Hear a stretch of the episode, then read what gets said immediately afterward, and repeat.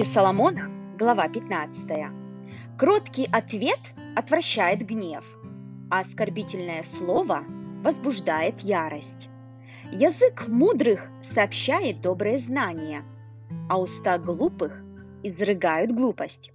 На всяком месте очи Господа. Они видят злых и добрых.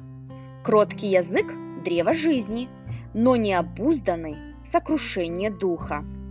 Глупый пренебрегает наставлением отца своего, а кто внимает обличением, тот благоразумен. В доме праведника обилие сокровищ, а в прибытке нечестивого – расстройство.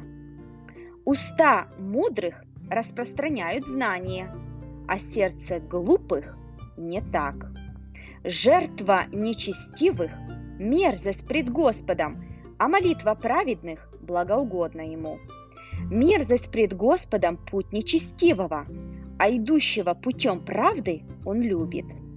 Злое наказание уклоняющемуся от пути, и ненавидящий обличение погибнет. Преисподняя и Авадон открыты пред Господом, тем более сердца сынов человеческих. Не любит распутных, обличающих его – и к мудрым не пойдет. Веселое сердце делает лицо веселым, а при сердечной скорби дух унывает. Сердце разумного ищет знания, уста же глупых питаются глупостью.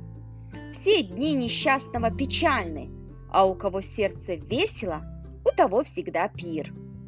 Лучше немногое при страхе Господнем, нежели большое сокровище и при нем тревога. Лучше блюдо зелени и при нем любовь, нежели откормленный бык и при нем ненависть. Вспыльчивый человек возбуждает раздор, а терпеливый утешает распрю. Путь ленивого, как терновый плетень, а путь праведных – гладкий. Мудрый сын радует отца, а глупый человек пренебрегает матерью своей. Глупость – радость для малоумного, а человек разумный идет прямой дорогой. Без совета предприятие расстроится, а при множестве советников они состоятся. Радость человеку в ответе уст его, и как хорошо слово вовремя. Путь жизни мудрого вверх, чтобы уклониться от преисподней внизу.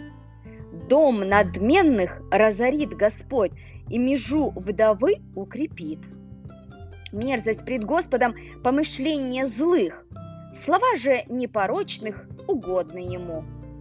Корыстолюбивый расстроит дом свой, а ненавидящий подарки будет жить. Сердце праведного обдумывает ответ – а уста нечестивых изрыгают зло. Далек Господь от нечестивых, а молитву праведников слышит. Светлый взгляд радует сердце, добрая весть уточняет кости. Ухо, внимательное к учению жизни, пребывает между мудрыми.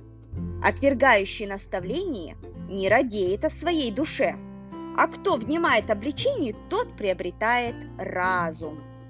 Страх Господень научает мудрости, и славе предшествует смирение.